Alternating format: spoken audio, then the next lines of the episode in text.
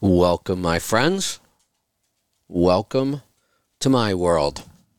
I'm your host, Kevin Rutherford. It is Wednesday, August 17th. I almost said Tuesday for some reason. It's Wednesday. Of course it is. It's Destination Health Day, and it's also After Hours with Lauren and Kevin Day. So that's what we're kicking off right now. Another episode of After Hours. Phone lines are wide open, so jump in and join us. If you have any questions at all about health, now's the time. The phone number 855 950 3835 jump in and join us. Lauren is here with us as well. We'll hear from her in just a minute. You know, I have found a problem with my uh, restart of the show. Uh, this is something new. We're, we're doing it so we can, you know, kind of separate our shows. It's easier to find everything in our app because if you're listening on our app, all of our shows are in there. You can listen to them forever. We try to keep them as organized as we can. Um, some of our um, future improvements in the app are going to make the organization and search of all our shows just incredibly powerful. So we're looking forward to that. Uh, but here's the downside. Uh, I've talked about this for years. Diesel knows um, when I end my show. He knows what I say at the end. He recognizes it, and he also knows that we've been doing it for years. After the show every day, Diesel and I go for a walk. Uh, it's a great break for me in the afternoon. Get out, now I know I'm getting that optic flow. I'm out in the sunshine, I'm grounding. Um, but every time I say that now to start a show, Diesel just came running over with his tail wagging. He thought we were going for a walk, but uh, he's got to wait. So we'll uh, maybe he'll get used to that. He's a pretty smart doggy, so he'll figure it out. All right, it's time to bring in Lauren. Lauren, welcome back. Hey, Kevin. Great to be here. Oh, happy Wednesday. Yeah, happy Wednesday. Poor Diesel just came running up with his tail wagging, and he was smiling and happy, and I had to rain on his parade. Oh, poor thing. he's so used to hearing. he's so used to hearing my show close, and he gets all excited because every day we go for a walk. We've been doing it for years, and uh, now I threw him a curveball. Oh, poor thing. Yeah, he'll figure it out. He's pretty smart. I've been dealing with my own animal situation over here. We were just outside and there was a the tiniest baby hairless animal that we thought could potentially be a rat, but it turns out it's the, it's less than five days day old um, squirrel. Oh, really? Oh, oh. Yes, and it's naked and it still has skin covering its eyes and its nose and its mouth is the only thing that's open. Wow. And it's trying to figure out how to get back on in its nest. I didn't realize, I don't know. I don't know where it belongs. I thought I'll put it in a basket and see if its mom comes back. And then I just found another one and oh, it didn't make it. I think my dog might have gotten it. Oh no! Yeah. Oh, yeah, you just sent me a picture of it. My God, that's so tiny and young. Yeah. Wow.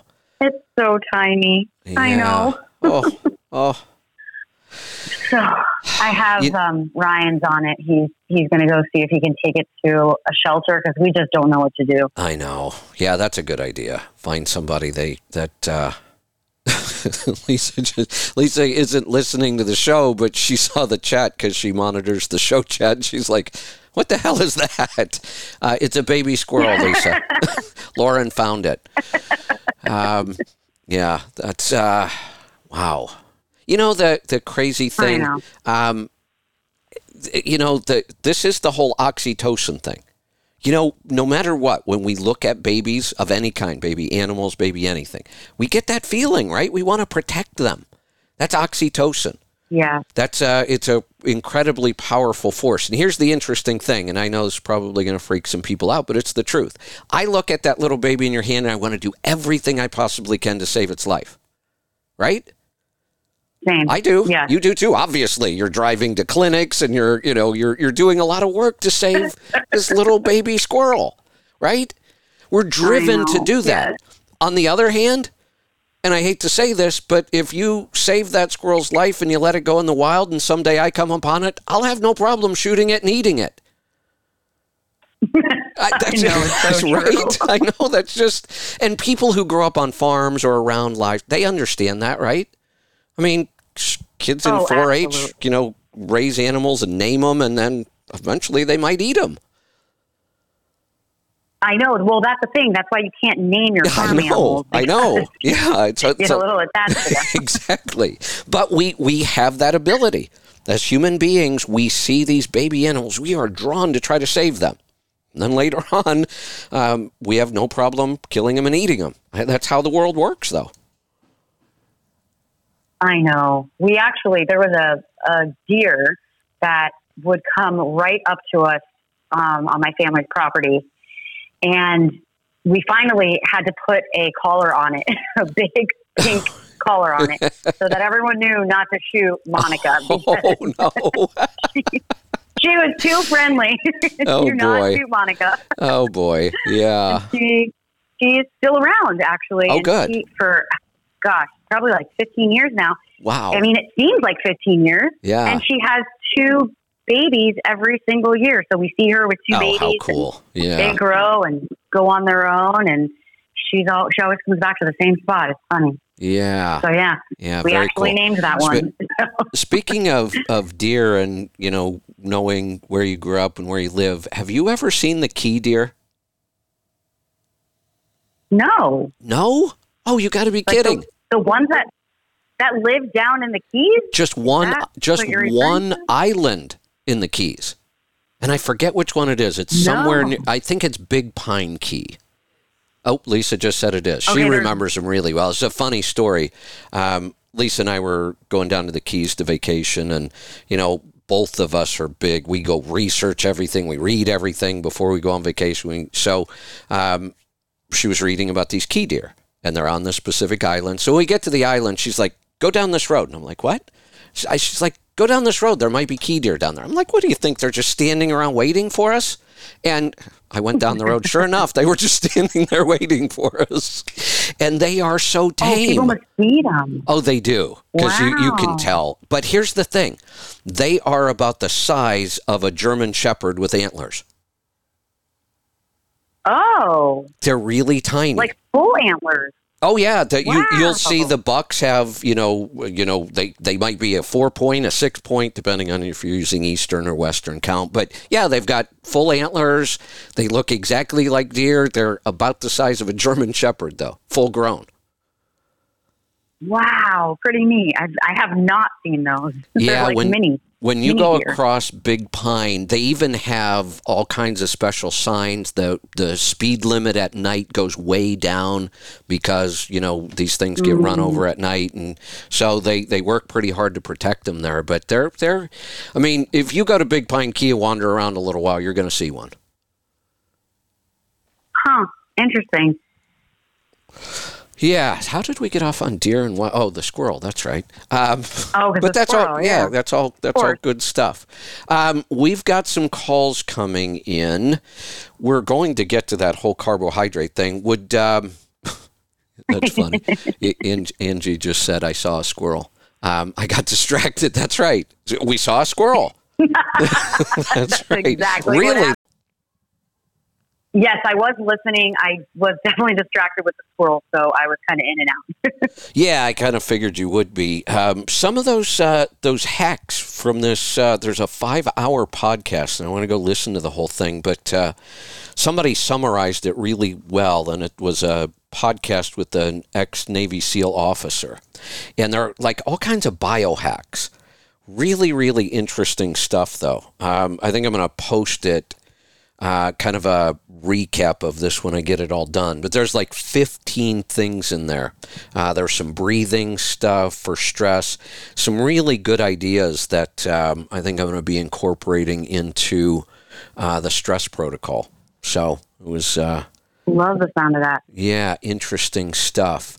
Um, what do you say we take these two calls and then we and we'll still you can keep calling in, but uh, we'll we'll kind of take a minute or as many as we need and go through the carbohydrate thing. You put a lot of work into that. Perfect. Yeah. All I right. mean, we're not going to take hours on it. Right, right, Definitely, definitely uh, deserves some attention. Yeah, sure. it does. So, and and you know what was interesting? I uh, this is like the fourth time I've said we're going to cover that, and the last three times we didn't. I actually got a lot of complaints. People got on me. They're like, they they were actually one. The one guy was defending you. He's like, "Boy, Lauren must be frustrated. she did all that work, and Kevin keeps Kevin keeps talking and blabbing." And so, uh, obviously, a lot of people do want to hear it. So we will get to it. Let's uh, let's grab these calls. Yes. Let's go to Colorado. Ernie, welcome to the program. Uh, yeah, I had a question. Uh, way back whenever I first heard about heart rate, you know, when I do motorcycle racing, and I heard him talk about heart rate, you know, when they're racing, and I got me a New Balance watch, and it had a chest strap, and I would use that in my racing, and, and I'd have like a, a 225 max heart rate, which seems high, but I guess they're just whatever they are. Wait, well, no, wait a minute. Wait, wait. I want to understand this. Your heart rate got to 220 something, or that's what you've Yeah. calc. Oh, Yeah, oh, no, it, that, that's uh, whenever I was racing, my I'd have a max heart rate of 225, and then like my average would be like 180, or you know, so uh, hold on a second, because that number sounds way too high to me. Um, what is your age? Uh, whenever I, back then when I first got that, I was probably about 36 or 38. Are you still are you still hitting those kinds of numbers now? No, I, I, I've got the Garmin watch now, and uh, last, uh, like a couple weeks ago, I was at a motorcycle race in Colorado up at 10,000 feet, and I was, I wasn't racing, but I was helping people pull the motorcycles up the mountain. And my max heart rate only got got to 165, and I was wondering if the if the uh, not having the strap, if it's maybe not as accurate. Well, the straps are, well, I I will say the straps used to be more accurate. The watches have come a long, long way with different types of sensors. And I would say today, I haven't tested a chest strap in a long time. I used to wear a chest strap all the time. I used to wear polar heart rate monitors, and they all use straps. Uh, and the straps were the first devices that were able to read HRV. So back then, that was, if you wanted to read HRV back then a couple years ago, you had to use a strap. So I used one for that. But today's watches are really accurate. I I almost think, man, when you hit that 220 something, that that's pretty darn high. I, I don't know if that may have been inaccurate for some reason. 165 being at 10,000 feet doing what you're doing sounds about right. But again, it, it, that's still a little on the high side. Again, what is your age right now? Um, uh, 48. Okay, so uh, let me open up my calculator here because this is not a calculation I can do in my head, but it doesn't take long. Uh, I just need to open the calculator to do it. So let's see here. So you are, uh, let's see, heart rate max is, what is that formula? It is 217. Now I got to calculate this first. Uh, 0.85 times your age, which is 48. Uh, that gives us 40.8 um, minus 217. So your max heart rate at your age now should be about 170 to 180. It calculates out to 176.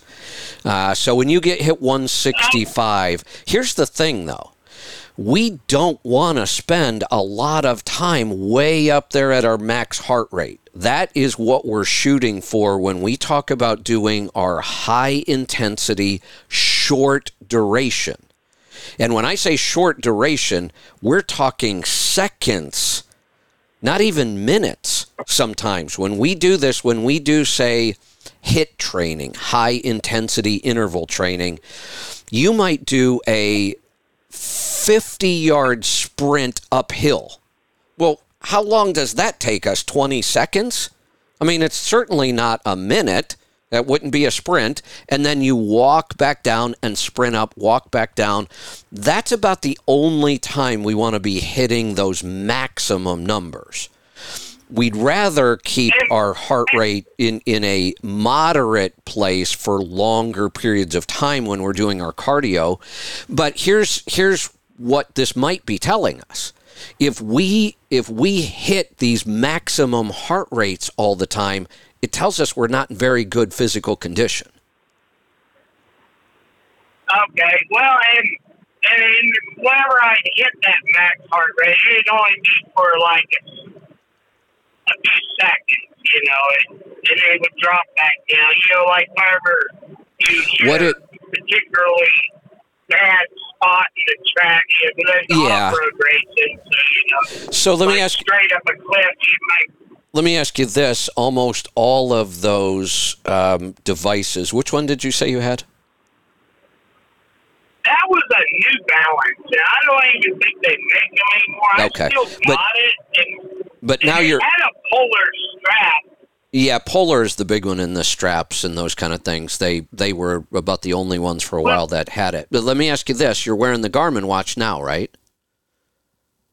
Yeah, So your Garmin watch should give you your average heart rate. What is it? Your average resting heart rate. oh, it, it's usually about uh, oh average. Well, the the whenever you go to that page, it, it gives you the the like fifty eight. Does that sound right? 58 would be correct. Heart rate. Yeah, yeah, 58 would be correct. Yeah. And 58 is actually a good resting heart rate. I mean, that's a really healthy number. Um, you might want to experiment, like go out and um, race and really watch, you know, and you said you have, it just shoots up a couple times. And that that's actually more of a stress response than anything else. Um, you may even want to go walk uh, at a pretty brisk pace and watch what happens to your heart rate. It, it seems to me like you're hitting numbers higher than we should be for the activity. Uh, well, and I don't know, because I, was like, well, geez, I would think that I, you know, I was at 10,000 feet, and, and, oh, I was, oh, we were on a steep hill with a bunch of wet roots, and everybody was going down, Okay. I, it, it, helping them it- carry the, it, it might be that but- what you're seeing is is more of a short-term stress response. You, what you want to look for is is again if you can some of the devices and I know some of the Garmin devices will do it, you can isolate the race for example and then go back and oh, look oh, yeah, yeah, and I, I did that. I, I had it, I set it on cardio, because I was like, well, I'm going to get a good cardio workout right. here. No, that that would be good, yeah. and I did that for like two hours, for So like two hours straight. I can't remember what the Okay, overall. I that- think the overall average was like one forty five.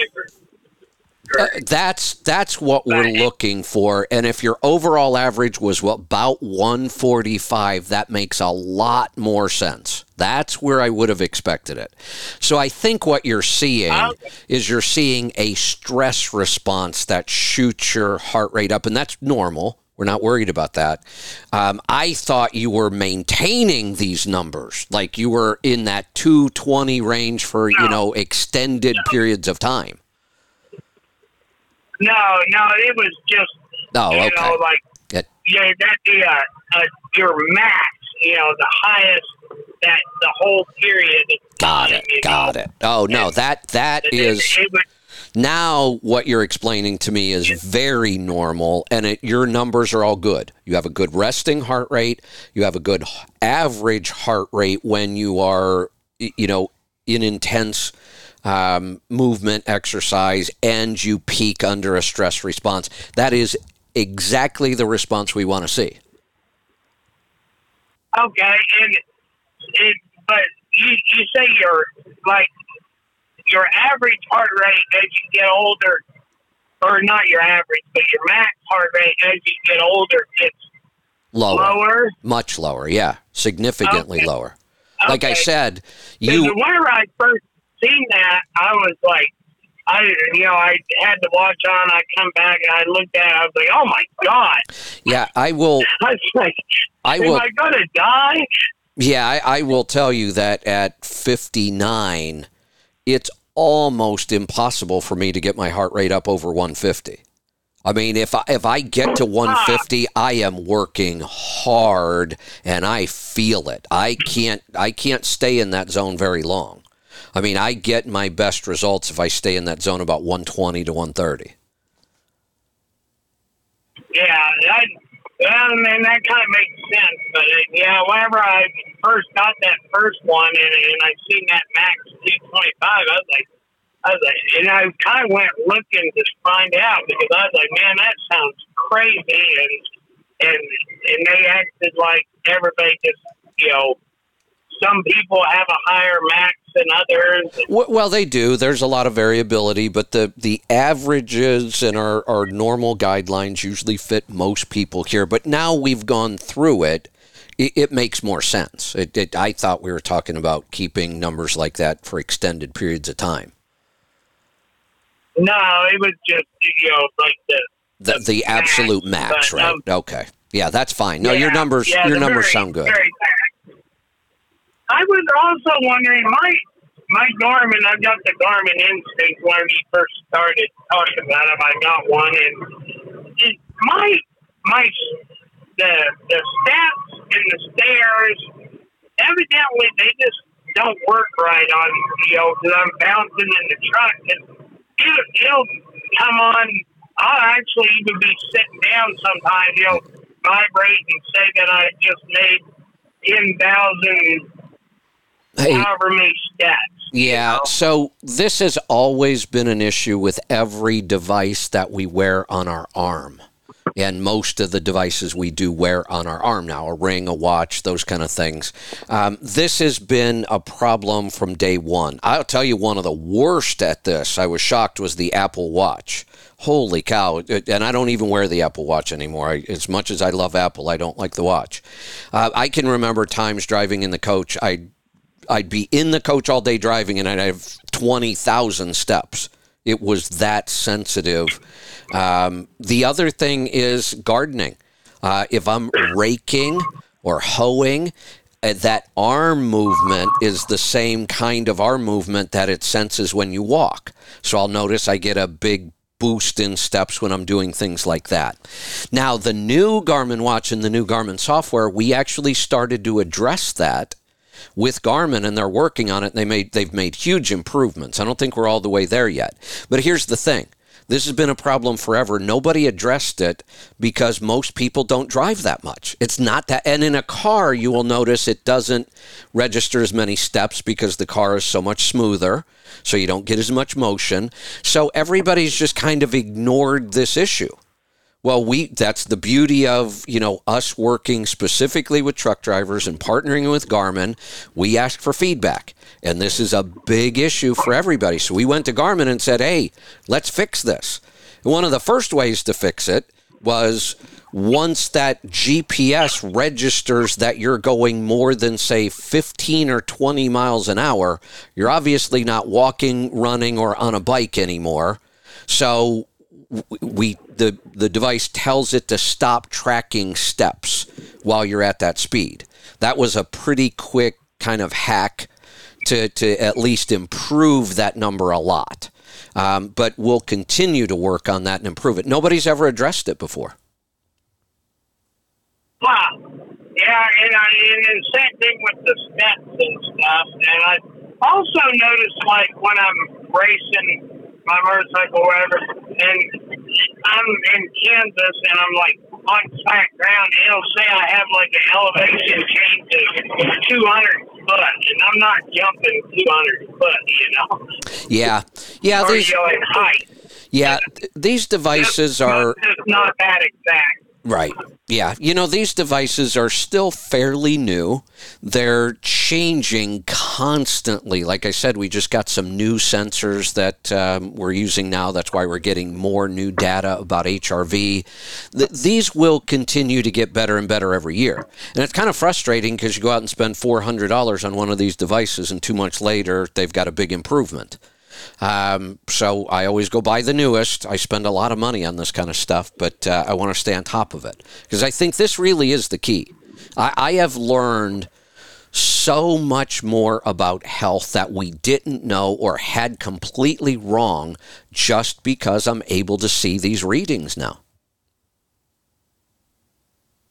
Yeah, and I I tried to hook my watch to that that polar strap, and evidently they must not connect. It, Yeah, probably not. Yeah. The way, the way it sounded, it, it, uh, when I was reading on the in the book, it sounded like it was hooked with a bunch of different straps. Well, like that- said, that's an old the the the, the compatibility with straps is starting to go away because we don't need the strap anymore. We can really get the same information. That's what I talk about. These newer generation sensors are able to get that same information from our wrist. We don't have to. The chest strap used to work because it's right by your heart, and that's the. Those are where we're trying to get yeah, the signals yeah, from. right on.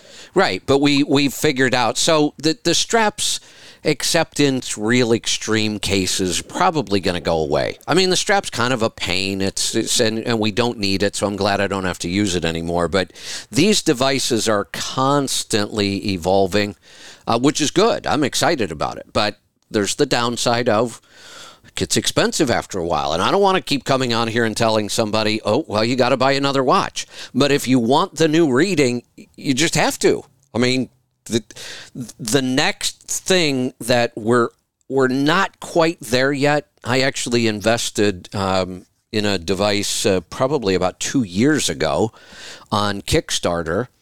Um, and there are several of them. They're trying to get to the point where we're able to measure blood sugar with these devices. We're not quite there yet. So this isn't going to end anytime soon. You just have to realize when you buy one of these things, you know, you're either going to have to keep buying a new one or you're going to have to realize you may not get all the readings that are in the new ones. Uh, Lauren, what do you think? I think you're pretty right on with that. I personally don't track my heart rate much. I just, you know, for me, it just hasn't been like a top priority thing. I- don't Um, really either. I'm fairly on Yeah. the still. Okay. Yeah, Yeah. it- so I, I look at my average once in a while, but very and and if I'm doing something specific and I want to know what that did to my heart rate, I look. But it's not a number that I pay much attention to. For one thing, it mine hasn't changed in years, so it's not not a whole Mm-hmm. not a point in measuring it and staring at it all the time if it's not changing. Now, heart rate variability, that's the big one. yeah. That's the one that I am learning so much from. Yeah. And that's the one that I I glance at. You know, I glance at it once a day just to see, you know, from the day before um, using my, you know, my Oura ring. I um, actually I wanted to ask you: Have you did you find your Oura ring? Have you been using it with the Garmin? I did. And here's the problem. I put it on, I charged it and put it on right before we left on this trip. And I'm so used to the damn Garmin, it lasts a month when I charge it. I didn't even think. I didn't Mm, bring yeah. my Oura Ring charger with me, and that's a very, very specific charger. It's not like you can just go grab a cable Yeah. somewhere. um, so this morning, and I, I hadn't even opened the software for my Oura yet since I left. I thought, because the longer you leave it on, the better your readings get. So I thought, I'm going to give it some time. Well, it dawned on me this morning hey, you need to check on your Oura Ring. So I went to open the app. My battery's dead on the ring. So, and there's no way to know Yeah, it. That's the other problem. There are no indicators on this ring whatsoever.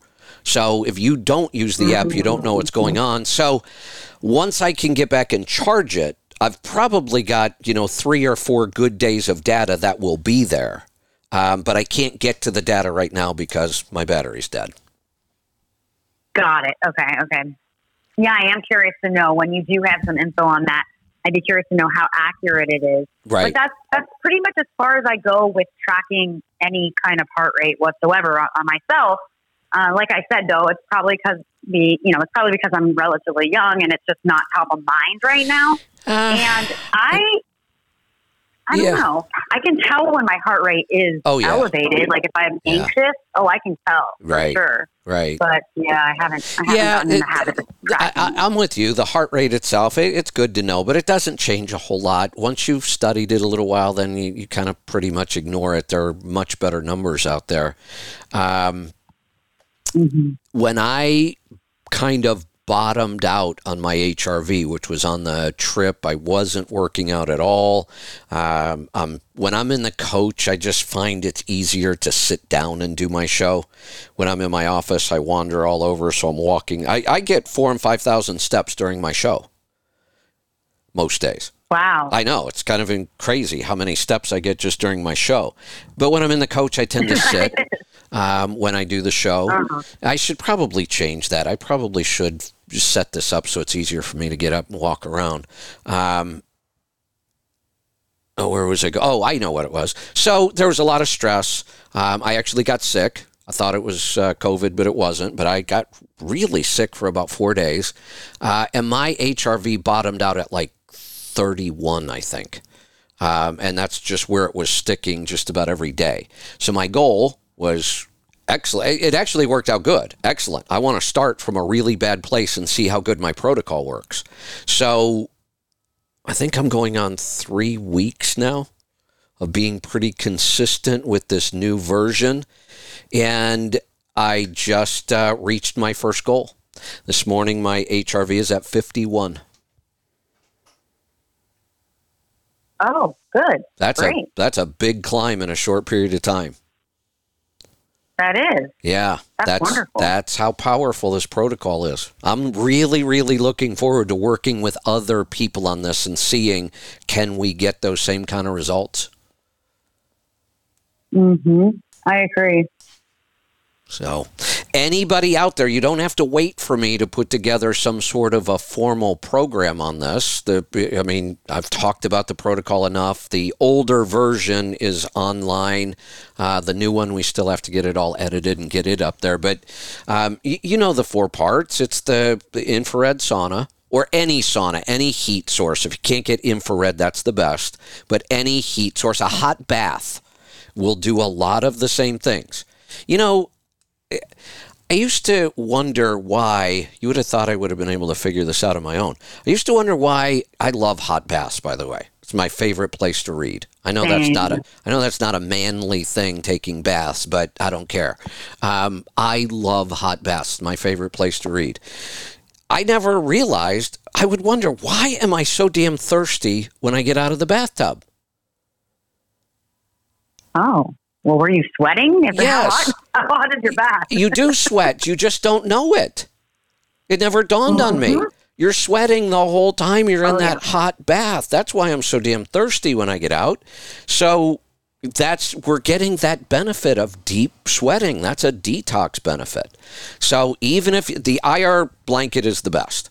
Uh, IR blanket combined with the other light source, the device I'm working on right now, that's going to be even better if we can pull that off.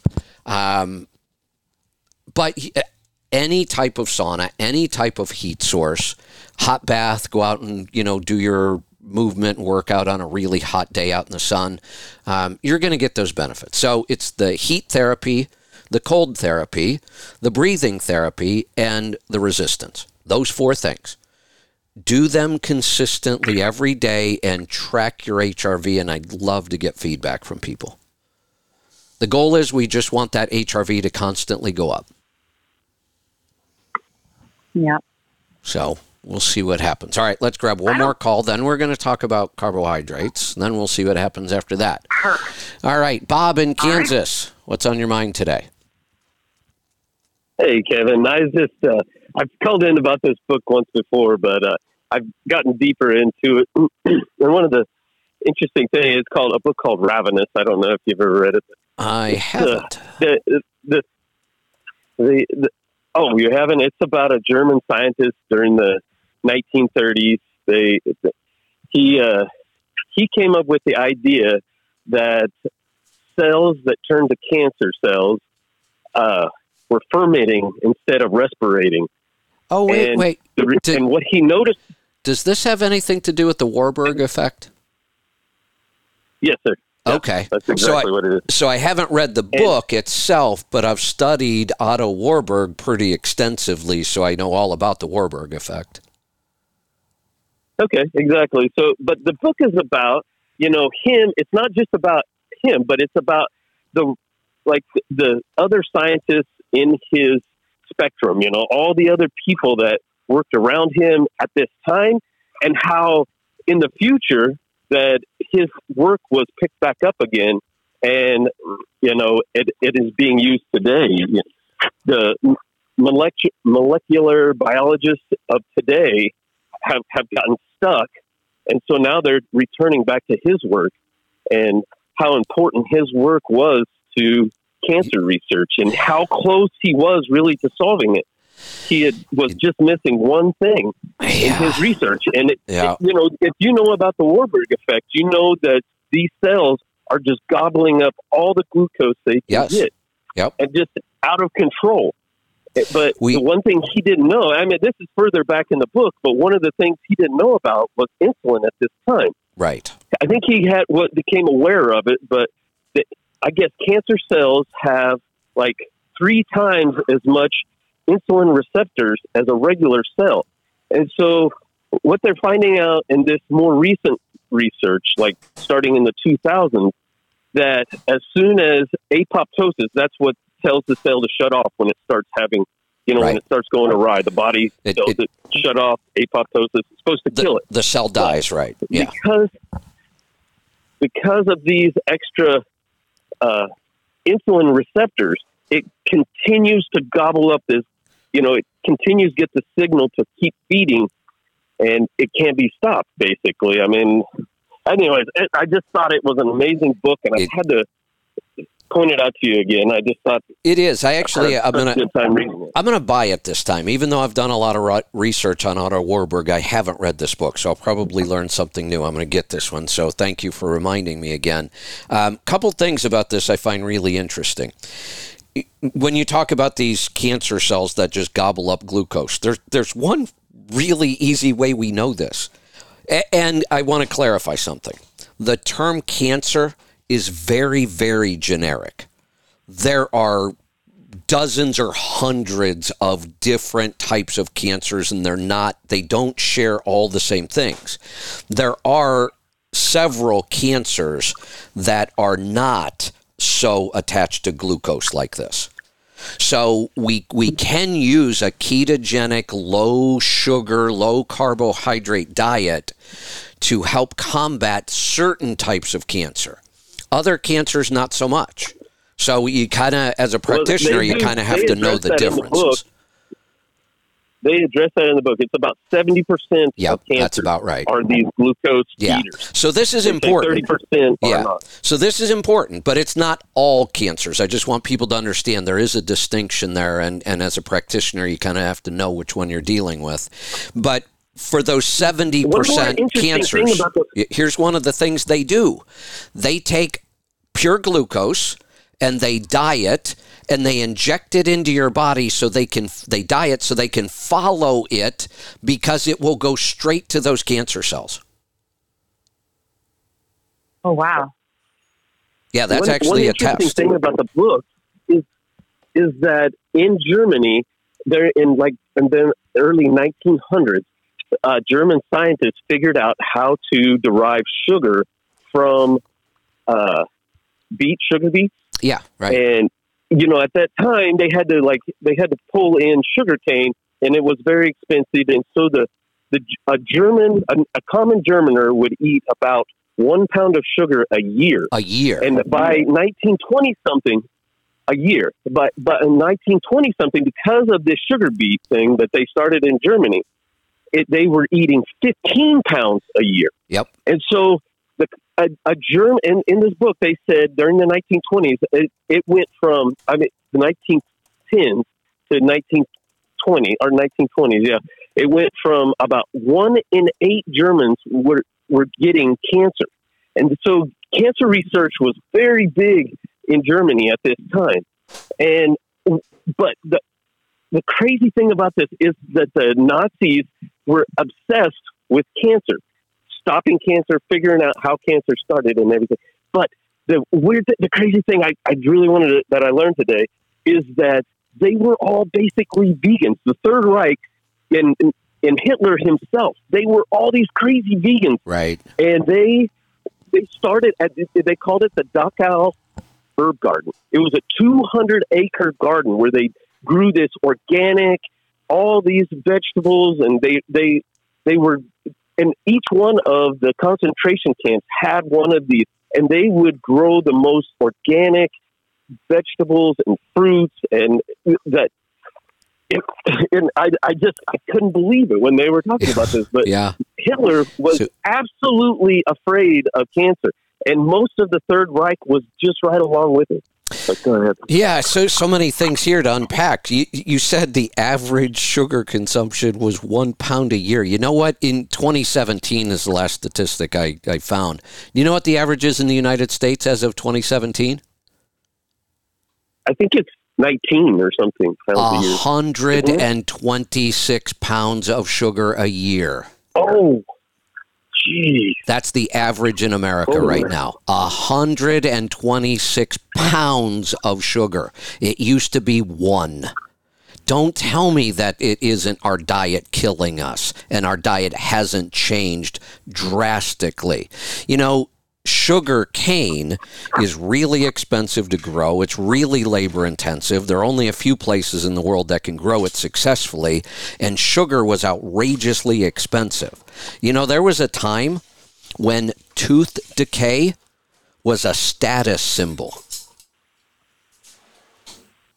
Wow. Rich people had tooth decay, and it was a status symbol. You knew somebody had money if they had rotten teeth. Isn't that crazy?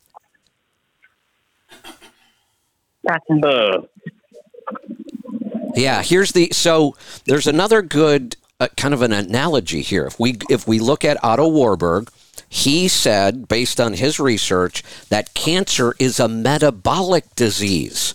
That's why insulin was important and sugar was important and it was a metabolic disease.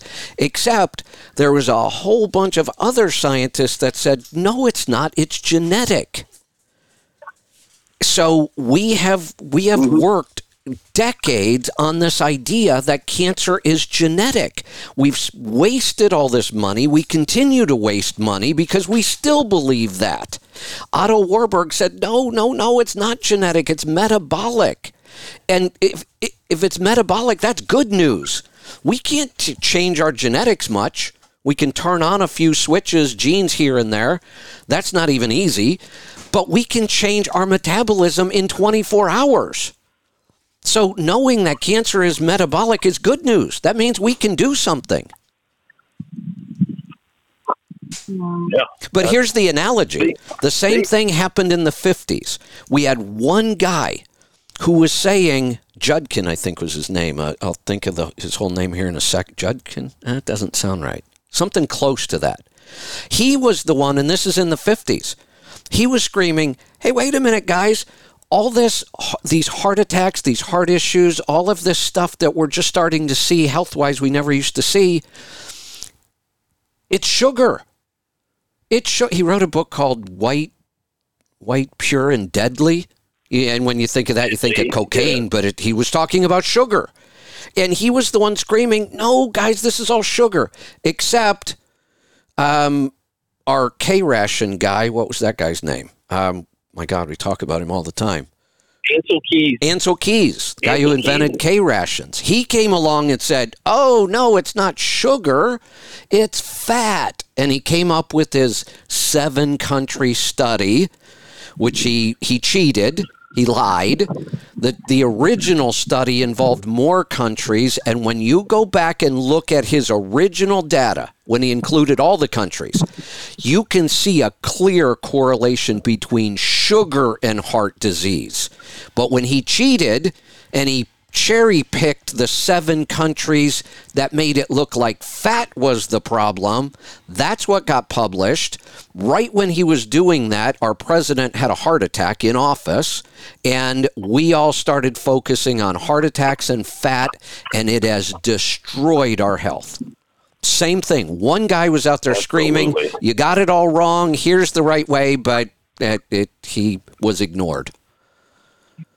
Ancel Keys is too much of a personality, I think, for that time. that's that's what they. Yep, everybody else down. yep, they said he was very You know, they- powerful, very influential, and and he was like an egomaniac, and he was willing to lie just so he didn't have to say he was wrong. That's right. They say that, you know, going back to the cancer thing, that the cancer is like overfeeding the cells too much. It's like a village that's getting too much wood delivered into the village.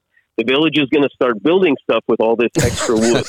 and then Good- the wood good is analogy. laying around and piling up and starts, uh, and then it catches on fire inside of the village, Yeah. you know. They can't control all of this extra fuel.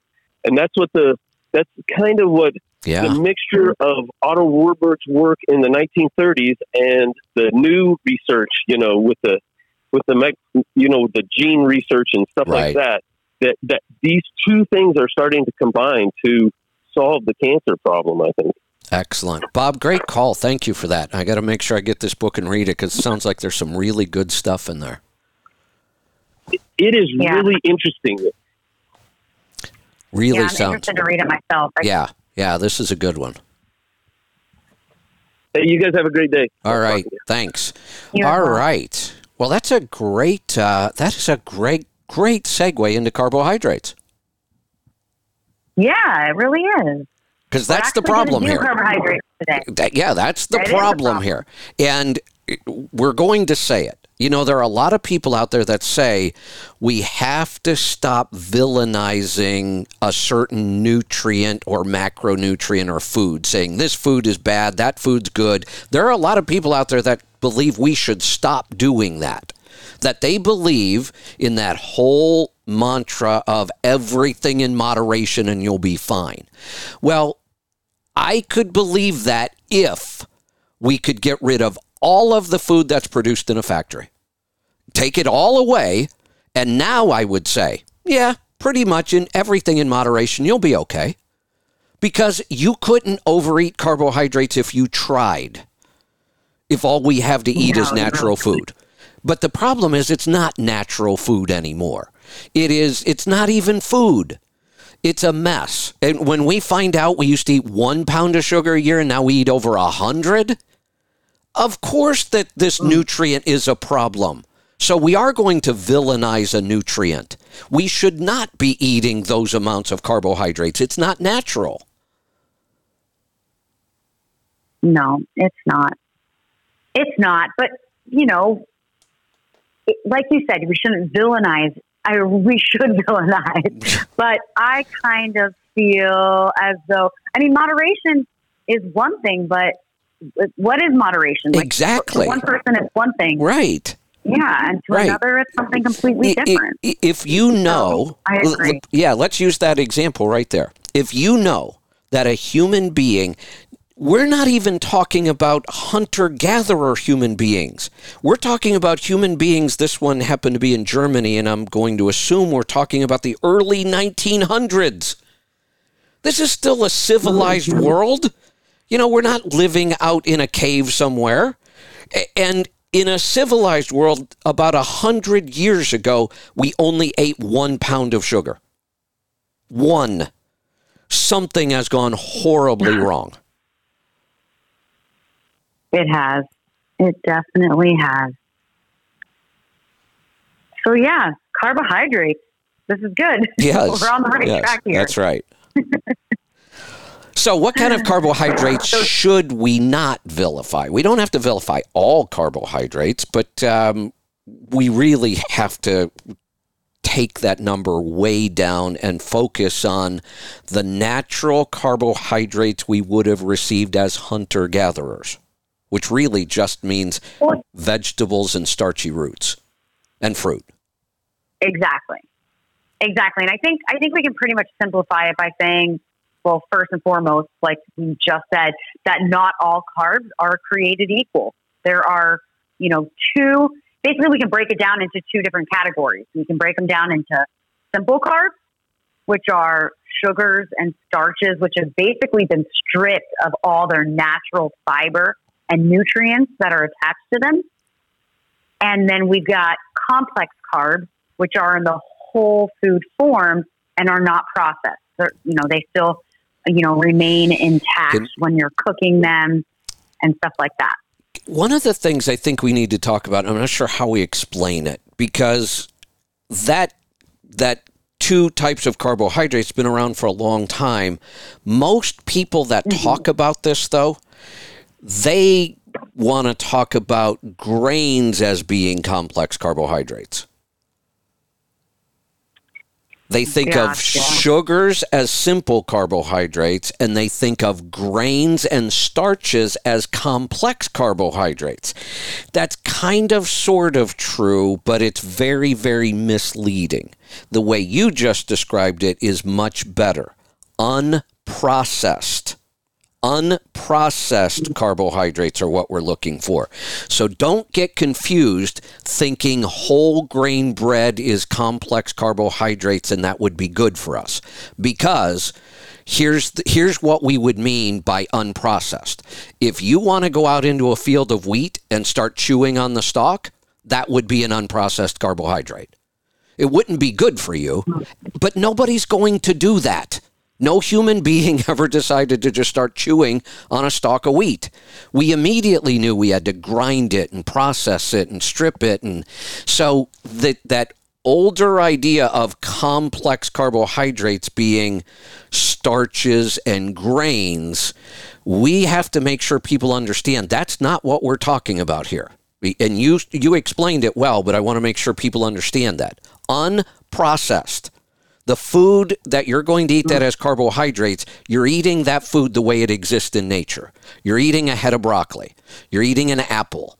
You're eating a sweet potato. Those all have mm-hmm. carbohydrates, but they're all completely natural and unprocessed. Exactly. Exactly. And so, and the difference is as well, you know, there do there are issues that can arise with complex carbs as well as simple carbs. And the issues that can arise are are specific to mainly grains and legumes because they can promote inflammatory, you know, inflammatory responses. Um, they can lead to leptin resistance, which basically increases your hunger. They can lead to metabolic syndrome and obesity because you know your increased hunger and stuff like that. And that's mainly going to come from things like the grains and the legumes. So, you know, they, they can promote dysbiosis and stuff like that, as well as digestive issues. Yes. Because we, we do work with people who have things like SIBO and, you know, and different issues like that. Um, even though they're eating the complex carbs and they're staying away from the simple carbs, there are still, you know, the complex carbs are not perfect. Not all of them are perfect. Yes, exactly. And my best analogy for this, again, I've been talking about it for a year plus now, um, is really the show alone. It, it, go out in the wild, you're never, ever going to overeat carbohydrates. It's almost impossible. Mm-hmm. There just aren't that many carbohydrates that exist in nature. And the ones that do exist are hard to get to, hard to cook, hard to eat. That alone is a limiting factor. It, it's, it's, you know, it's much easier. And you watch the show, you see this in real life. It's so much better to go kill one big animal and you'll eat on it for days or weeks, or if it's big enough, even months if you know how to preserve it. And you're getting zero carbohydrates there. You're getting great fats, great proteins, the macronutrients we, we really kind of thrive on. And then occasionally we fill in with plant food. I really believe that that's, and, and you see it on that show the the gatherers struggle. They're always hungry. They have no energy. They're trying to decide is it even worth it for me to try to go gather these roots or these berries because it feels like I'm spending more energy gathering them than I'm getting from them. I really believe that most of those foods were really just emergency foods when we didn't have an animal to kill. hmm I agree. I mean, there are very few, you know, plant foods that you would really find that you could eat in nature, unless you were like on a tropical island Right, and there was a, right. an abundance of fruit, Yeah. or you know, somewhere, you know, in the mountains where there's, you know, tons of fruit trees. I mean, you have like cherries and apples and Yeah. stuff like that that are growing. But even but even then, you know, if you go to the tropical locations, you can probably access fruit all year long. You come up here where the Mhm. cherries, the apples, the peaches, all the stone fruit comes from right up here where I am now. Um, that's very seasonal. Yep, it is seasonal. You're right. It's very short season Yeah. too. It's not. you Yeah. know, it's not even six months out of the year. No, no, you got a couple months to gather some berries and gather some fruit, and then that's done. Mm-hmm. Absolutely. So let's talk a little bit about the uh, the role of carbs in the body because I know that we talk about we're constantly talking about reducing carbs, and there's a reason for that because most people we're working with are eating the standard American diet and they have entirely too many carbs in their diet, and you know basically I think that it's important you know that we, we do know that there isn't there is a role that carbs play. So let's just go over some of those things here. So carbs and fat are the two main energy sources. They, you know, carbohydrates provide fuel for the brain. When it comes to the brain, carbs are used first, and if there's no glucose, then we do know that we can tap into our fats and break those down to make ketones, and the brain can use ketones for energy. So that's important to know. Yep. Yes, you know, the, the, the, the primary source of energy for the brain is going to be, you know, glucose, but the brain can also use ketones. So, you know, we, we talk a lot about, about ketones here. And I think it's important to note that the brain can use ketones as well. Uh, Let's talk about that for just a second. I want to go back to the hunter gatherers. Yeah. The show alone, a great example of this. Um, in our modern world, for most people, by far, not even close, how many days out of your life did you have no access to food whatsoever?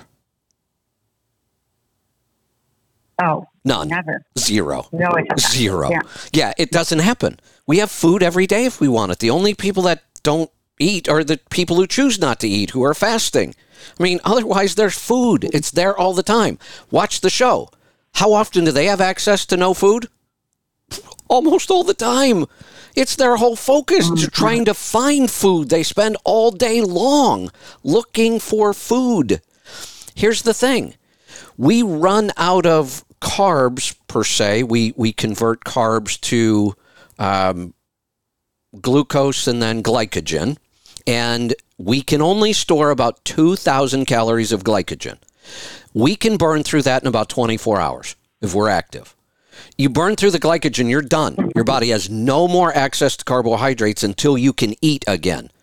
It might be 24 hours, might be 48, might be 72. Who knows when you're actually going to be able to eat again? And if the only thing you eat is an animal, which is common, you're not going to get any carbohydrates from that. So, as hunter gatherers, it was not uncommon to go days at a time with zero carbohydrates. Why did we function so well? Because not only can our body take fat or protein and make ketones out of it, it wants to. It likes it. Our brain loves ketones. Our ketones are so good for our brain. We think that fueling our brain on sugar all the time, which Americans do, leads to Alzheimer's and dementia. So when we mm-hmm. say the body can use these other forms to make glucose, we should probably emphasize that all the evidence seems to be that's the preferred way our bodies should be working. Yeah, studies do show that that um, it's neuroprotective Yeah, for our body. To use, for our brain to use ketones as opposed to glucose. So yeah, there for people who have Alzheimer's and they're you know they're Oh. suffering from that kind of thing, they do recommend a, This- uh, a more keto. This diet. is a little off track, but I just looked down at my notes and I said I had notes all over the board today. I just had all these odds and ends I wanted to talk about. One of them was the rates of autism. And I just looked up some new research. They are horrendous in the United States now. Oh my! I, I was shocked at how bad. Um, the know. very first thing they talked about to treat autism because basically we have nothing to do for kids who are autistic. We don't have drugs. We we have almost no answer. You're autistic, deal with it. Mm-hmm. Here are some strategies. Turns out one of the most powerful tools to help autism. This is a child who's already been diagnosed. They have it. One of the most powerful tools is a ketogenic diet. Wow. I definitely believe that. Yep. And we know it was the go to I mean- treatment for seizures in children, which is a brain disorder. There's so much Yeah. evidence. Our Yeah. brain loves ketones. And, I'm- Natasha uh, Campbell McBride, her GAPS diet is very it's, it's very low in, in carbohydrates. which means it's Mainly. ketogenic. You know, broth and protein. Yeah. exactly. Yeah, and and you know, I try to make people understand. We talk about all these diets: keto, carnivore, AIP. There's all kinds of them. Many of those diets are ketogenic. Even though we don't call it keto, they are ketogenic diets because when you eat that way, your body will start producing ketones. And we can take any type of eating and make it ketogenic just by keeping the carbohydrates low. hmm Definitely. All right, good stuff. What All else right, you got? so, Uh, yeah, so carbs are also a good source of antioxidants and micronutrients. So that's that's one of the things that that we talk about, you and I, when we talk about um, the car, you know, the carnivore diet and how we feel that adding fermented foods could be beneficial Yes. because we're feeding our microbiome and we're getting those micronutrients are actually, you know, I don't know how many times more potent when you ferment the food, but you're getting a lot more. Yes. You know, it's basically activated foods. It's enhanced. It's it's it's a superfood when you when you eat fermented foods, and so adding those to a carnivore diet is can be beneficial for sure. I agree. So, you know, supporting the immune system to help fight infections and stuff like that. Uh, another thing about carbohydrates are, um, and this goes into it, you know, it's they're a good source of fiber. So those fermented foods are also a good source of fiber, and that's what's feeding the microbiome. Uh, other than that, uh, they're also they can help support the hormones. And when I say stuff like this, I'm not saying that a lot of carbohydrates because it's all about balance. Right. And if you're having too many carbs, then it does the opposite. It doesn't support the, the hormones. It, it actually, you know, can can harm hormones. It- and so, uh, without glucose, our thyroid output uh, can decrease, and our testosterone can fluctuate and, and actually become very low without without some carbohydrates. And I I mentioned that, and I should mention I don't know how if you've been following Paul Saladino lately. So you know I don't know if He- if everyone remembers he's the one who wrote the Carnivore Code. I, I have But, been uh, following he's him lately, and carbs. I know, and he's been talking about very, very specific carbs. He's getting heavy into fruit. Yes, yes, fruit and honey. Yeah. He, Yeah. he started out as zero carb carnivore, where he was just eating right. meat, organs, and fats, and that was it. And he was doing that for two years. And then he realized he was having little, he, he was noticing, you know, little things. He was suffering through workout. His um, mineral balance, you know, his minerals were, were not balanced. Was, you know, low in electrolytes. And he knew this because he was waking up in the middle of the night with heart palpitations. Yeah. And so he, Uh, he was trying to figure out what was going on. you know, let me let me adding those. interrupt real quick. Um, I had a call this morning. Yeah. He said, I, I've got two things going on. I don't know what's happening. Um, he said, I, I'm getting these weird muscle cramps in my stomach muscles. And he says, I have this weird thing happening with my heart, like it doesn't feel right. And I said, Oh, with those two, this is a slam dunk. It's minerals. This is mineral balance. That's all this Yep. is. Eh, Now, here's, Yep. I, I want to expand on that a little bit. We can get a lot of our minerals from vegetables. And then we're going to get carbohydrates. All vegetables have some carbohydrates attached, which is fine. That's what we're talking about whole food carbohydrates. The problem comes in. You could eat a mountain of produce today, and if it's all naturally raised, you're getting almost no minerals. Mm, that's true. We have to be careful about that. So now you're getting a boatload of carbohydrates with all the vegetables and fruit you might be eating, but if it wasn't raised properly, there may not be many minerals in there at all. That is very true. Our soils are so depleted of Yeah. So I definitely recommend people supplement with with minerals, no matter who you are and what kind of diet you're, you're eating, because I just don't think anyone's getting enough. And and realize that even though our organic food supply isn't ideal and people cheat and it's not as good as we would hope it would be, it's still better. Significantly better than regular produce. So the order of produce you should look for. Let let's um, let's kind of put this in perspective. The first one is my garden. You should try to get all of your produce out of my garden. Um, because I load my soil up with minerals. I supplement soil all naturally. Um, I use plant food that adds minerals, and I'm being facetious. This could be your garden too if you did it like this and you followed all those regenerative farming practices. That would be the ideal produce. That's the best you're going to get. And what happens the second we pick a piece of produce or cut it, pull it out of the ground?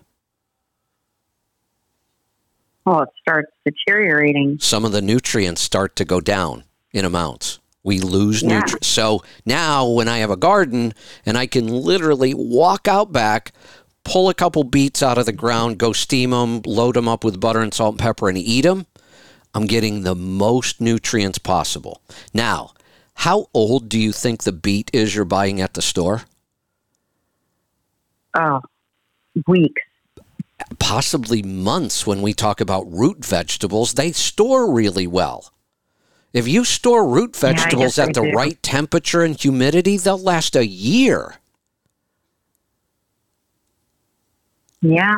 Yeah. Oh gosh. Yeah, Well, who knows? So- who knows what you're getting nutrient wise? almost nothing probably. So, your garden, the next would be farmers markets or buying directly at farm stands, buying directly from farmers in your area. That would be the next. After that, we go to organic produce at, you know, a higher end store. Um, like a Whole Foods, a Sprouts, those kind of places. Then we move on to maybe organic food at your local grocery store. And then at the bottom of the barrel, um, honestly, is standard, you know, industrial raised produce. And I would almost say don't even bother eating it. Yeah. Because we also have to remember in many of these vegetables, look, we're trying to get the nutrients and the minerals. If it was raised wrong, they weren't there in the first place. If it's been stored a long time and it takes a long time to get to me, which it does, um, that's a problem.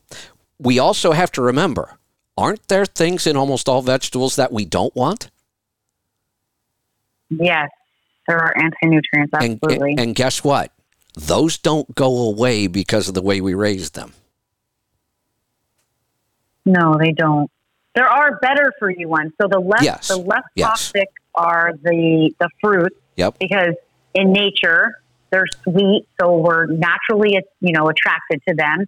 And you know, animals and humans are supposed you know supposedly when you eat them, you're you know usually ingesting some seeds, so And- you're spreading it Exactly. around and doing Right. the plant a favor. Right.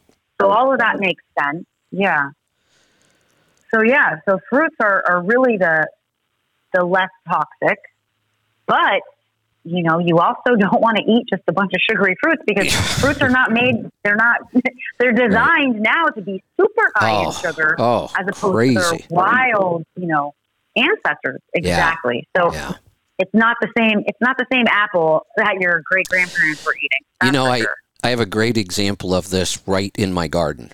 I am growing what are basically wild strawberries. They're alpine strawberries. They're mm. one of the earliest wild versions of strawberry. They are really, really tiny. Like a, a good sized strawberry I get off some of these plants are like the size of a pea. That's how small these strawberries are. wow. They are tart. That's tiny. They are tart and sour. Now, right down the row from them, I have, you know, modern strawberries that I can grow the size of a golf ball almost, and they are outrageously sweet. Mm. We- Golf ball, they're that big. Oh, I, close. I might be exaggerating a little bit, but they're they're. I can get really really big strawberries off these things, and they are crazy sweet. I mean, they're delicious. I love them, but Oh, that's that's that's not natural. As hunter gatherers, we No, were eating not. those. We were eating those tiny little alpine sour, you know, tart strawberries. Mm-hmm. It's true. And the other things that grow, you know, wild that you would see are like blackberries, blueberries, things that really aren't that sweet in general. Yeah, they're they're sweet, and they have been, you know, bred to be sweeter. But for the most part, those are like lower glycemic, Yes, you know, fruits. It's not like eating a mango. and So none of and none of the things like phytates or oxalates or lectins or fruit mm-hmm. doesn't have any of those things. it doesn't. You're right. And you explained why earlier. A, a, a vegetable doesn't want to be eaten because we have to kill the entire plant to eat it. When you eat a stalk of broccoli, you, you kill the whole plant. It's gone. And everything in nature wants to live and reproduce. So that's why the plants have those chemical uh, protectants in there, the lectins, the phytates, that they don't get eaten. Those plants don't want to be eaten in nature. Fruit, it's the opposite. That's why fruit is colorful, so we can see it easily, so we can find it. Um, it most aren't most vegetables green? Yeah, They're hard Yeah. to find in nature, aren't they? they are because everything's green. seen them in nature, Right, because everything's green. It's hard to find them. How hard is it to find a ripe cherry? Oh no, it jumps I- right out at you. It's like a beacon. You can see it from a mile away, or a ripe red apple, or a, a bright yellow banana, bright orange mangoes. We see them. The, the fruit wants to be eaten. So it doesn't have any of those chemicals in there to, to try to keep us away from eating it. And you explained why. The way that, because those plants want to want to reproduce. And the way they reproduce and spread themselves is we eat the fruit, we carry the seeds around, we poop out the seeds, a new plant grows. Uh, works great. exactly. We even deliver the seed with a load of fertilizer. Yeah. Exactly. Yeah. Yeah. So it is interesting that, that Saladino is now getting into fruit and honey, and I'm watching this pretty closely. I've said forever, once I got my weight and my blood sugar under control, which happened in the first three months, um, I've been eating fruit every day since then. I talk about it all the time. I eat fruit every day. Not a ton, maybe one apple, sometimes maybe one apple and one banana. I might have an apple at lunch and not even think about it and have a banana later in the day. Um, I do use quite a bit of honey. Um, and my God, I've got a honey. People keep sending me honey out of the blue. Like I just got honey the other day. I don't even know who sent it. I know it is. Um, so I've got honey all over the place. I love honey. Uh, again, I'm not going to eat, Yeah. you know, a cup a day, but I'm going to put a teaspoon in my tea and, you know, put a little bit in my yogurt once in a while. Or um, So I, am really interested to, to continue following Saladino on this and see where it goes. It almost feels like yeah, he's, thanks. he's pushing it a little hard, but maybe not. I mean, the guy does a tremendous amount of research. I, I trust a lot of what he's said and done already. So I'm not totally buying into this yet, but I, I, I eat fruit every day. He's funny. He started going into just recently. I noticed he's going into grocery stores and someone's videotaping him, and he asks the guy who's stocking the produce, you know, how he's a vegan. and there's no way he can be healthy if he's a vegan. and then just I think yesterday he was at Mayo Clinic, and you can see it, you know, the sign in the background, and he's talking about how wrong, how doctors have it all wrong. You know? yeah, just cracking up. He's he's really funny. We need But more yeah, people like that. an interesting one to follow. We do. We definitely do. But his testosterone was really low. And since he started incorporating some more carbohydrates, he's noticed it coming back up. So it, it, it is interesting. It's, he's onto something. Um, I- definitely someone to keep following. But and he's the first to admit, I, I didn't have it all right when I wrote that book. You know, You know- I was literally eating zero carbs, and now I'm adjusting it. Um, you know, I think we need to get him on the show. That would be wonderful. Yeah, I think we need to get him on the show. I, I'd like to talk to him about this. I, his his research is excellent. Um, so much good stuff there. Uh, and and again, and you know what? You almost always find this with good natural practitioners. I've talked about this before. One of the biggest mistakes in our medical community always has been this way. It's still this way. It might even be worse. They never want to admit they got something wrong, ever I know. and they get a lot wrong. Just admit it. Admit it and move on. Everything will get better. Nobody's going to shoot you because you admit you made a mistake. Just admit it. Mm-hmm. God, don't don't make the the problem worse by never admitting it. And our medical community is horrible at that. But I see most good natural practitioners are completely willing to say, you know what? We just got that one wrong. Yep, it's true. And you see it in the health in the health world. You know, you see it a lot because a lot of those people at some point, most of them were vegan or vegetarian or you know I was. even raw vegan. Yep.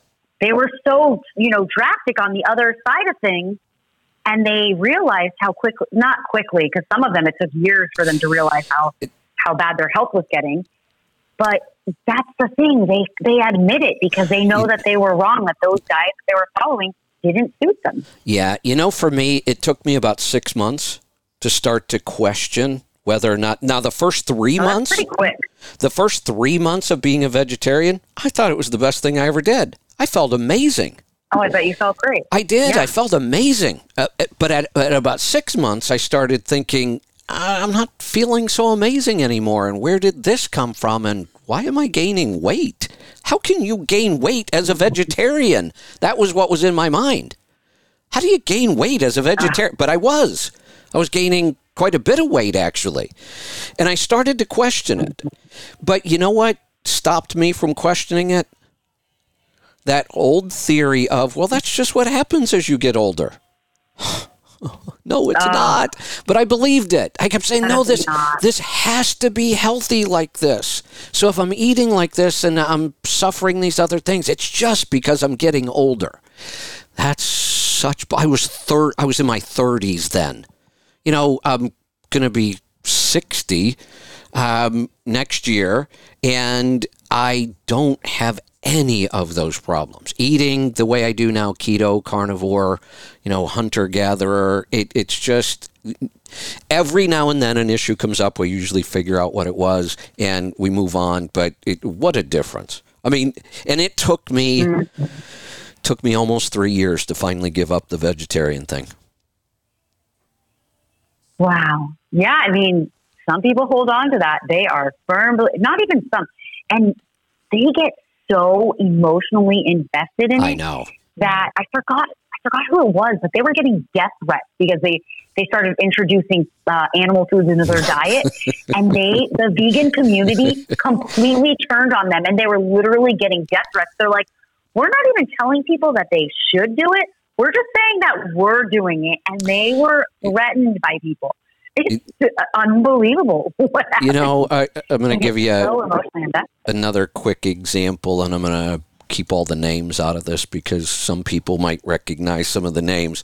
Um, there was a time we were going to some parties locally. We, we had made some new friends, and we were, you know, going to parties more often. And um, we would be asked to cook. We love to cook. We cater events, and th- this was a little more informal. Hey, why don't you bring this? And you know, we'll make that. And um, most of the food that was available at the parties was raw. The the Ah. person was a raw foodie, so and very well trained though. Do you realize? You know, you went through chef training, same chef training my son went through. There's a really good program out there for to train raw food chefs. Pretty incredible. I mean, Oh, they, yeah. they make crazy stuff. You look at it and you go, "Wow, that's wild." But the problem is, Oh, Kevin, I, was oh, go I ahead. was invited to a dinner, and it was five courses of raw food, and it was just.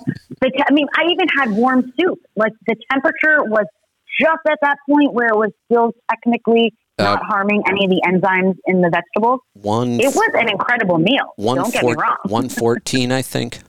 Um, I think you're right. I yes. think that's I think it's 114. Um, so, you know, I'd go to these and I'd see this food and it was incredible because it, was- it was really well done. I mean, this was somebody very well trained, and I'd eat it and I'd go, wow, wow, that's that's pretty good, pretty good. Uh, The more I'd eat it, the more I'd think, eh, well, it's just kind of okay. Um, and what would happen? We would bring all the real food. I mean, the things they would want us to make, Lisa and I would be like ribs and, you know, real food. You'd go to the party, and even though these people were all into it, it was the real food that disappeared at the party. And by the end of the party, there I'm was sure it there was piles of that other stuff left. Oh, yeah. You know, I have to admit though, there were there there was a restaurant in Southern California when I lived there. That was it was the temperature. It was like I don't- I think it was like one fourteen or one forty or something like that. And liked it. The food was good. I ate there only a handful of times, but I don't know what it was in the food that I I literally had to had to use the restroom like within the hour after I Exactly. went. Exactly. That was I did. I I forgot all about that part. That was well. another part of it. I, I would eat that stuff and not feel right. It's like what what just went yeah, I didn't feel wrong? well. Yeah. And and I was I would get hungry like an hour later. Oh, absolutely. Yeah, you you when you eat like that, you will end up just like the animals that eat nothing but plants. Don't animals who eat plants eat all day long?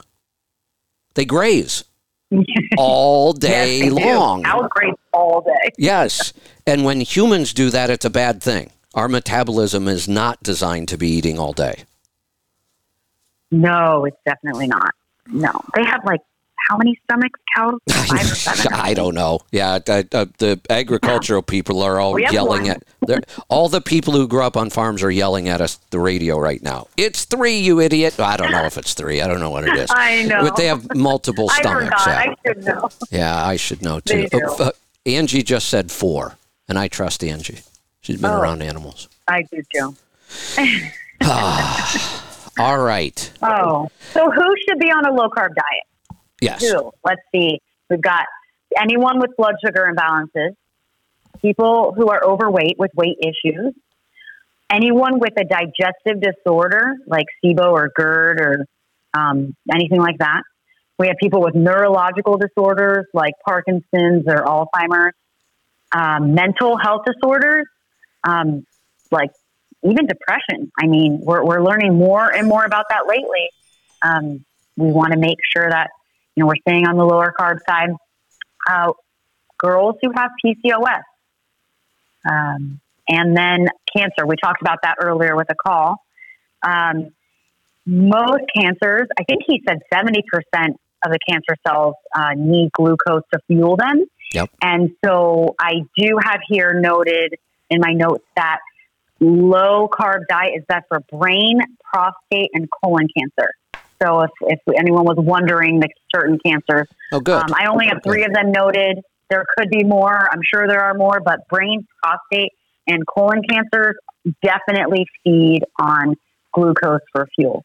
So that's important Excellent. know. Yeah. Um, and then, and then also people who should not be on the low carb. Um, women who are trying to conceive, pregnant, or lactating most likely do not need to be on a low carb diet. Moderate carbs um, are are more than you know. So let's let's do this. Let and I know this is all over the board, and there's not a clear definition on this, but let's set a couple numbers so people know what we're talking about. Um, what would you consider Yeah. to be that number of carbohydrates that, if we stay under that number, we would consider that low carbohydrate? I think. Oh well, huh, low would be like fifteen percent carbs. Uh, let's do a number of grams. I think people have an easier time with that. How many grams of carbohydrates? And, Oh, and I know that's not perfect, but I think people have an easier time understanding that than percentages. Okay, so for very low, 50 grams for women, 65 grams for men. For low, that would be for women 50 to 75 grams and men 65 to 100 grams. For moderate carbs, we're looking at men at 1 to 200 grams, women 75 to 150. And a high carb diet would be anything over 200 for men and 150 for women. And this is just something that I've pulled from, you know, from the internet. This is, Yeah.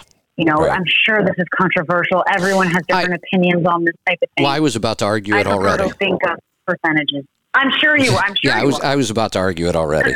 Um, uh, men or women, anything over a hundred, and you better be pretty damn active. That's the other thing we need to throw in here. Yeah. The activity Yeah. Can help alleviate the problems of carbohydrates because we burn them so much faster that they're not available to cause problems. Because you said earlier, carbohydrates are a great source of energy. There's no doubt about it. Absolutely. Um, so we can use them as energy, and if we keep that amount low enough, then we're not going to have a problem. So your level of activity is a big factor here. Um, I, I don't think any human being should be talking about over 150 unless they're really, really active. And that may be even pushing it. Um, I think 100 might be our upper threshold for most people today if they want to be healthy. The other thing we have to remember we have to reverse years and years or decades worth of damage. Mm, I know. And that's the thing. Due to the standard American diet, which is loaded in processed foods, Right. many people are already metabolically broken. Right. So, we have to remember these people are not going to tolerate carbs until they fix that metabolic dysfunction. Yep. So Yep. carbs are really for those who are metabolically healthy, and that's and that is the key thing here that we have to remember. So if you're on a carnivore or a keto diet to address pre-diabetes or diabetes, or you suspect that you're metabolically, dis, you know, you have metabolic dysfunction, Well- then I wouldn't be And- eating, you know, uh, um, even um, a, a moderate carb diet. at that point. Correct. Correct. And and um, didn't wasn't the latest statistic like ninety three percent of Americans are metabolically unhealthy? It's super high. So Yeah. here's what we know. Here's what we know, not necessarily from a lot of science, but just a lot of results. We know that when you are metabolically unhealthy, which is about 93% of the people in the country, the lower carb you eat, the faster you resolve your problems. All the way down to zero carb carnivore, that will fix the problems better than 30 grams of carbs a day. Yeah. Doesn't mean you have And to eat have that to way the rest too, of your life. quality- It means you eat that No, way no, no. because we solve all the problems faster. And you just said, once you solve those problems, now we can go look at eating some carbs again and fruit and honey and sweet potatoes. And yeah, we've been talking about that forever. I think we're just really, you know, Saladino's helped a lot. We're really starting to understand it better. But it's why you hear me kind of really pushing towards the carnivore very very low carb because the people who need our help really need it and that's the fastest way to get healthier Yes, and I completely agree with you. So it is important to recap that the quality of the food matters a lot more than the quantity. Yep. So, you know, and, and then and then also, you know, take into account are you metabolically broken?